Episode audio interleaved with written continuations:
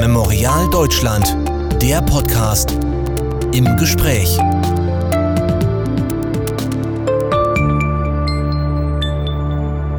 Das Böse, das Russland heute begeht, ist in unseren Augen die Konsequenz daraus, dass das Böse, das Russland in der Vergangenheit verübt hat, nie verurteilt wurde. So heißt es im Gründungsprotokoll Initiative T4P vom 24. März 2022. T4P, das steht für Tribunal for Putin, Putin vor Gericht. Putin für die Gräueltaten und die seiner Armee in Verantwortung zu nehmen, das ist das Ziel der Aktion, hinter dem die ukrainische Memorialvereinigung Kharkiver Menschenrechtsgruppe steht. Und dafür sammelt Memorial Ukraine Belege, dokumentiert in inzwischen Hunderten von Zeitzeugeninterviews. Die werden nun weltweit veröffentlicht in neun Sprachen. Über die nun auch auf Deutsch zugängliche Videodokumentation Stimmen des Krieges und Tribunal for Putin sprechen wir heute mit Dr. Vera Ammer vom Vorstand Memorial International und Projektleiterin bei Stimmen des Krieges. Willkommen bei Memorial im Gespräch, der Podcast mit Danilo Höpfner. Vera, über diese zwei Themen wollen wir heute sprechen. Stimmen des Krieges heißt ein Projekt von Memorial Ukraine, das jetzt von mehreren internationalen Memorialverbänden in mehreren Sprachen in die Welt gebracht wird. Stimmen des Krieges, worum geht's da?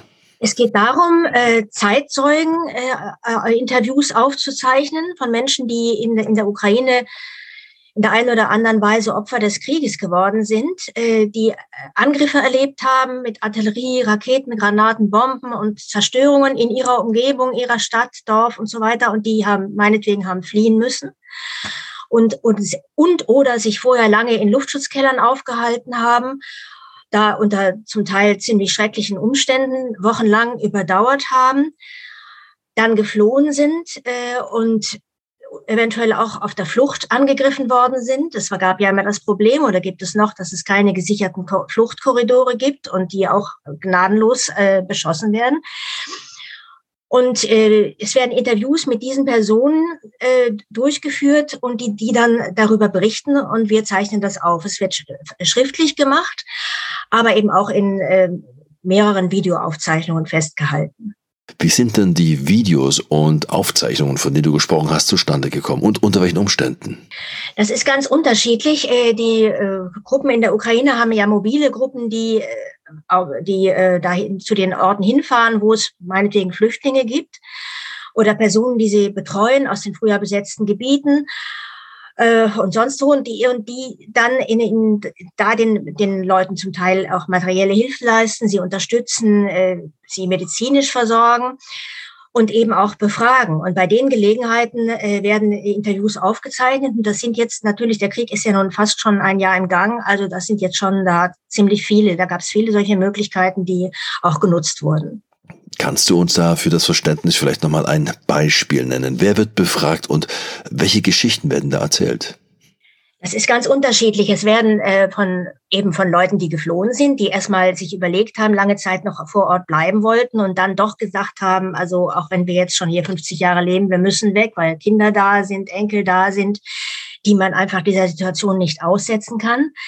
Wir haben jetzt als erstes ein, ein anders geartetes Interview. Das ist von einer Kinderärztin, einer 30-jährigen Kinderärztin, die mehrere Wochen in einem Luftschutzbunker in Mariupol ausgeharrt hat, äh, Februar, März. Und äh, da den ganzen Keller versorgt hat, also alle Insassen. Das waren zum Teil ziemlich viele und das war sie allein. Sie war die einzige Ärztin da. Und sie hatte so, naja, ein paar Mittel, aber natürlich nicht so viele, wie man, so viele Medikamente, wie man braucht. Und sie beschreibt in dem, äh, in dieser Videoaufzeichnung und im Schriftlichen auch das ganze, äh, diese ganze Situation, wie sie sich ihr dargestellt hat, wie die Leute krank wurden, dann brachen äh, ja fast schon Seuchen aus, also eine schwere Darminfektion, die schwer zu stoppen war und wie sie da versucht hat, damit klarzukommen und auch zu spritzen, die Spritzen zu sterilisieren, kann man hier nur in Anführungszeichen sagen, also mit Regenwasser und Schnee und dann noch mit Wodka und so weiter. Und sie schildert das äh, sehr genau. Es waren zum Teil auch sehr schwere Erlebnisse. Menschen sind natürlich gestorben. Und dann kam gerade in Mariupol, äh, die, die waren ziemlich in der Nähe des, ähm, dieser Geburtsklinik, die bekannt geworden ist, berühmt berüchtigt äh, durch den Bombenangriff. Und äh, dann kamen auch viele Verletzte zu ihnen, äh, also in diesen Keller, die sie da irgendwie betreuen mussten. Und diese, das wird da sehr, sehr genau geschildert. Sie ist dann äh, erst später, sehr, äh, später aus, hat erst später aus Mariupol fliehen können. Wir müssen zur Erklärung vielleicht nochmal auf den Namen Memorial Ukraine eingehen, denn das ist die Kharkiver Menschenrechtsgruppe. Ja, die Kharkiver Menschenrechtsgruppe, äh, die, das ist eigentlich identisch. Also das ist ein äh, einer unserer Zweige und die waren immer schon beim Memorial dabei. Die haben halt einfach nur diese Bezeichnung. Formell wurde die in dieser äh, Konstitution äh, 1992 gegründet, eben nach dem äh, Zusammen äh, Auseinanderbrechen der Sowjetunion. Vorher gab es da die auch schon, aber die aber eben nicht in dieser Form. Da haben sich ja alle neu gegründet, als die Staaten selbstständig waren. Und seitdem heißen die so und bestehen, die bestehen jetzt äh, etwas über 30 Jahre und waren immer, gehörten immer schon äh, Memorial International an. Und der Direktor dieser Gruppe ist auch äh, Mitglied im internationalen Vorstand. Sie verstehen sich aber schon als Teil von, als Teil von Memorial, auch wenn das in der Bezeichnung nicht enthalten ist. Die Abendnachrichtenwerker, die sind ja weltweit voll mit den Schreckensbildern, die zeigen, welche abscheulichen Verbrechen die russische Armee derzeit begeht. Es richtet sich ja an Menschen im Westen, in Westeuropa. Wie wichtig ist es denn an dieser Stelle, diese Bilder auch den Menschen in Russland zugänglich zu machen? Denn dort bekommt man diese Bilder ja zumindest in den offiziellen russischen Medien nicht zu sehen. Das ist richtig. Zunächst eins ist nicht nur, äh, wir richten unser Projekt natürlich nicht nur an Westeuropa, sondern schon weltweit, also Amerika auch und auch andere Länder, äh, die darum ja so viele Sprachen. Äh, das kann ja, sollen ja auch in Amerika, auch in Südamerika, wer möchte das sehen und andere Länder, Afrika auch, wer die Sprachen kann. Und da Englisch und Spanisch dabei sind, ist ja da viel abgedeckt. Ja, in Russland, wir haben das Projekt ja auch in russischer Sprache. Oh, und äh, gerade ganz bewusst, die werden ja ins Russische übersetzt. Und äh, das ist im Internet dann auch in, in Russland zugänglich. Falls es da Schwierigkeiten gibt, vielleicht über VPN-Zugang, aber es soll sich natürlich gerade auch an russische Zuschauer richten, denn die, sind ja eigentlich die ersten, also die Bevölkerung, die russische ist ja die erste, die es wissen muss. Wie weit das dann Erfolg hat, das wird sich weisen, aber auf lange Sicht denke ich schon, dass es da seine Wirkung haben wird, dass da ja mal auch äh, verstanden werden wird, was in der Ukraine geschieht und was da für Verbrechen passieren. Für Memorial scheint das auch ein neuer Schritt, denn es ist ja eine Kooperation der internationalen Verbände, Memorial Frankreich, in Tschechien, Italien, Polen und natürlich auch in Deutschland. Und zum Hintergrund vielleicht nochmal kurz erklärt, dass Memorial International in Moskau von den dortigen Behörden zerschlagen wurde. Ist das ein Neustart nun auch für Memorial, wie die Arbeit künftig auch außerhalb Russlands gebündelt wird? Es ist vielleicht eine etwas neue Arbeitsweise, die ganz natürlich ist, weil zum ersten Mal, erstmal ist der polnische Verband das erste Mal dabei bei so einer Sache, der ist gerade erst entstanden. Und äh, man hat sonst kaum so so groß aufgestellte Projekte äh, gehabt, die also international so groß aufgestellt waren. Das hängt jetzt einfach damit zusammen, dass die äh, westeuropäischen Verbände viel aktiver geworden sind in, in den letzten Jahren, auch in Anbetracht der aktuellen Situation in Russland und eben versuchen, neue Formen der Zusammenarbeit zu finden, wo nach Möglichkeit, äh, natürlich mit der Ukraine, wo nach Möglichkeit, wenn es geht, auch russische Verbände mit einbezogen sind, wenn möglich. Ähm, jetzt ist es hier so, wir machen das äh, in dieser, mit dieser so groß aufgestellt tatsächlich das erste Mal. Das geht auch, äh, lässt sich sehr gut machen mit den heutigen Möglichkeiten über äh, Chatgruppen, Telegram-Kanäle kann man das auch sehr gut organisieren. Das kommt dazu, dass man heute natürlich bessere Möglichkeiten, technische Möglichkeiten hat als früher. Es gibt ja nun auch das zweite Projekt, das aber genau hier anknüpft, Tribunal for Putin, Putin vor Gericht, kurz T4P. Denn Verbrechen, die im Projekt Stimmen des Krieges von Zeugen vorgetragen werden, die sollen ja eines Tages auch geahndet und bestraft werden. Wie müssen wir uns die Arbeit von T4P vorstellen? Verbrecher vor Gericht zu stellen, das war ja in der Vergangenheit nicht die zentrale Aufgabe von Memorial. Äh, nein, das, äh, das ist auch jetzt nicht äh, ein ausgesprochenes Memorialprojekt. Memorial Deutschland nimmt allerdings daran teil. Und zwar das Tribunal for Putin, Putin. Das wird geleitet von also da ist eine Kooperation, Kooperation von neun ukrainischen Menschenrechtsorganisationen. Federführend dabei sind wieder die Kharkiver Menschenrechtsgruppe, Helsinki Union und die, ähm, das Zentrum für bürgerliche Freiheiten. Das sind die anderen Nobelpreisträger gewesen. Die sind, die drei Gruppen sind äh, federführend. Äh, die Materialien kommen ähnlich zu, zustande wie das, äh, wie bei dem anderen Projekt. Äh, es kommen aber vor allem dazu Analysen, Texte, Gutachten, äh, Statistiken, äh, die alle zu, den, zu Themen, wo man mutmaßliche Kriegsverbrechen vermutet, es Verbrechen gegen die Menschlichkeit gibt, nach den Kriterien des römischen Statuts des Internationalen Strafgerichtshofs. Also das sind dann Angriffe auf Zivilisten, Zerstörung von Zivilgebäuden, Geiselnahme, Entführungen, verschwinden lassen, Zwangsumsiedlung, Folter, und dergleichen. Also alles Dinge, die Verbrechen, die im Zusammenhang mit, in, mit dem Krieg stehen, die werden dann nach Möglichkeit dokumentiert, analysiert, dann auch schon mal versuchsweise bewertet, inwieweit da später mal ein Gerichtsverfahren möglich ist. Und auch eben veröffentlicht auf diesen Seiten und das ist auch in mehreren Sprachen. Das wird eben in mehrere Sprachen übersetzt ins äh, auch Spanisch, Italienisch, Deutsch, Englisch, äh, Französisch und natürlich auch auf Russisch.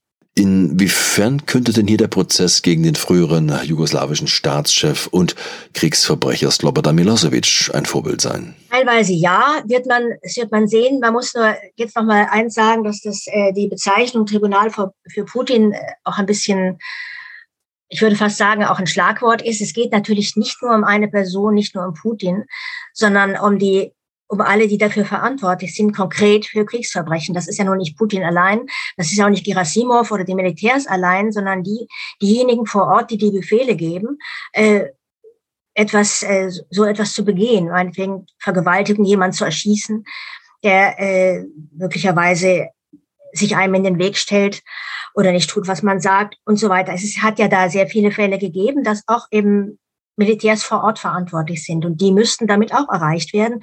Und last not least, ein wichtiger Punkt ist, die Propagandisten im äh, russischen Fernsehen, die seit Jahren dieses Thema hochkochen und zum Teil die irrwitzigsten Unwahrheiten, Lügen verbreiten. Das verbreitet sich ja, betrifft ja sogar äh, Staatsbürger von der, der Bundesrepublik, die verleumdet werden. Und die müssten eigentlich auch für Gericht. Es hat ja, äh, das hat es ja früher auch gegeben, dass Verantwortliche für die Medien vor Gericht gestellt wurden. In diesen Projekten ist der Memorial sehr stark engagiert über eben diese genannte Kharkiver Menschenrechtsgruppe. Wer steht denn sonst noch hinter diesem Projekt? Bei TVP sind es eben diese neuen ukrainischen Menschenrechtsorganisationen. Das, die sind, äh, das wichtig daran ist, dass die in, den, in allen Regionen vertreten sind. Also das sind, die haben, äh, die, die haben äh, in Cherkassy, in Odessa, in Lviv, in Dnipro, in, dann hat die, die Ulsink, äh, ukrainische Helsinki-Union, die ich schon angesprochen hatte, die hat Zweigstellen in Kramatorsk, Turetsk, Mariupol, Pakrovsk, Tschernivtsi, Saporizhia und Uschgorod. Da sind sehr viele Oststädte äh, in der Ostukraine dabei, wie der Name äh, sagt. Und äh, in, in anderen, auch Cherson ist auch einer, Ivano-Frankivsk, das ist im Westen. Also wir haben praktisch äh, alle Regionen abgedeckt, so dass überall äh, Leute sind, die Materialien sammeln können und uns Informationen zukommen lassen. Ansonsten sind eben Übersetzer aus den westlichen Ländern beteiligt und äh, Memorial Deutschland hat eben hier, stellt eben hier die Übersetzung. Die Liste der Verbrechen Russlands, die des Präsidenten und äh, seiner Handlanger sind inzwischen ja sehr lang und haben ja spätestens im ersten, zweiten Tschetschenienkrieg schon begonnen. Sind das nicht Verbrechen, die hier auch dazu gehören? Jetzt könnte ich sagen, im Prinzip ja, beim ersten Tschetschenienkrieg muss ich jetzt Putin entlasten. Das war noch Jelzin. Äh, aber äh, das würde aber jetzt zu weit führen für diese Projekte. Da gibt es ja genügend Materialien, vor allem vom Menschenrechtszentrum Memorial, die erarbeitet worden sind, die auch dokumentiert sind. Da gibt es ganze Bände von, äh, das heißt, da gibt es äh, so Sammelbände, die die hier wohnen Menschen, äh, wo wirklich Tag für Tag die, die Kriegsführung dokumentiert worden ist. Das liegt eigentlich alles vor wenn auch in großen Teilen Russisch, nur Russisch. Äh, aber hier würde das also äh, das überfordern und überfrachten, wenn man jetzt also so, äh, gleich äh, alle Verbrechen in Angriff nehmen würde. Da wäre ja auch noch das Stichwort Syrien zu nennen und weiter. Wäre zum Schluss, es gibt ja weltweit nun schon verschiedene Aktivitäten, Versuche Putin vor Gericht zu stellen. Politiker, Juristen äußern sich dazu teilweise sehr unterschiedlich zu den Wahrscheinlichkeiten. Wie lautet deine Einschätzung? Wie realistisch ist es, Putin für seine Verbrechen in der Ukraine vor Gericht zu bringen? Das kann ich schlecht sagen. Ich eigne mich nicht für, für Prophetien. Es ist, das, das hängt äh, eigentlich von der politischen Entwicklung ab. Da, nicht zuletzt davon, wie standfest die westlichen, wie standfest die europäischen Länder sind und Amerika und dann, wie sich die politische Situation und leider eben auch die militärische weiterentwickelt. Das ist eine Machtfrage. Und solange sich nicht deutlich da noch etwas sehr zugunsten der Ukraine ändert, sehe ich da keine Chance. Aber wenn das der Fall sein wird, was wir alle hoffen, dann ist es auf lange Sicht eine realistische Perspektive.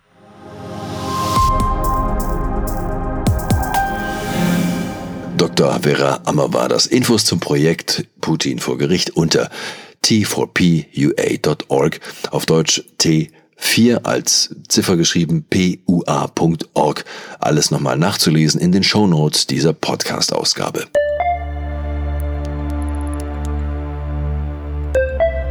Die Videos zu Stimmen des Krieges mit deutschen Texten bekommen Sie in Kürze Step by Step auf unserer Facebook-Seite zu sehen. Folgen Sie uns gern dort und wenn Sie das Projekt unterstützen möchten, dann unterstützen Sie gern Memorial mit Ihrer Spende oder Ihre Mitgliedschaft. Infos unter memorial.de. Vielen Dank für Ihr Interesse an unseren Themen. Eine gute Zeit wünscht Danilo Höpfner.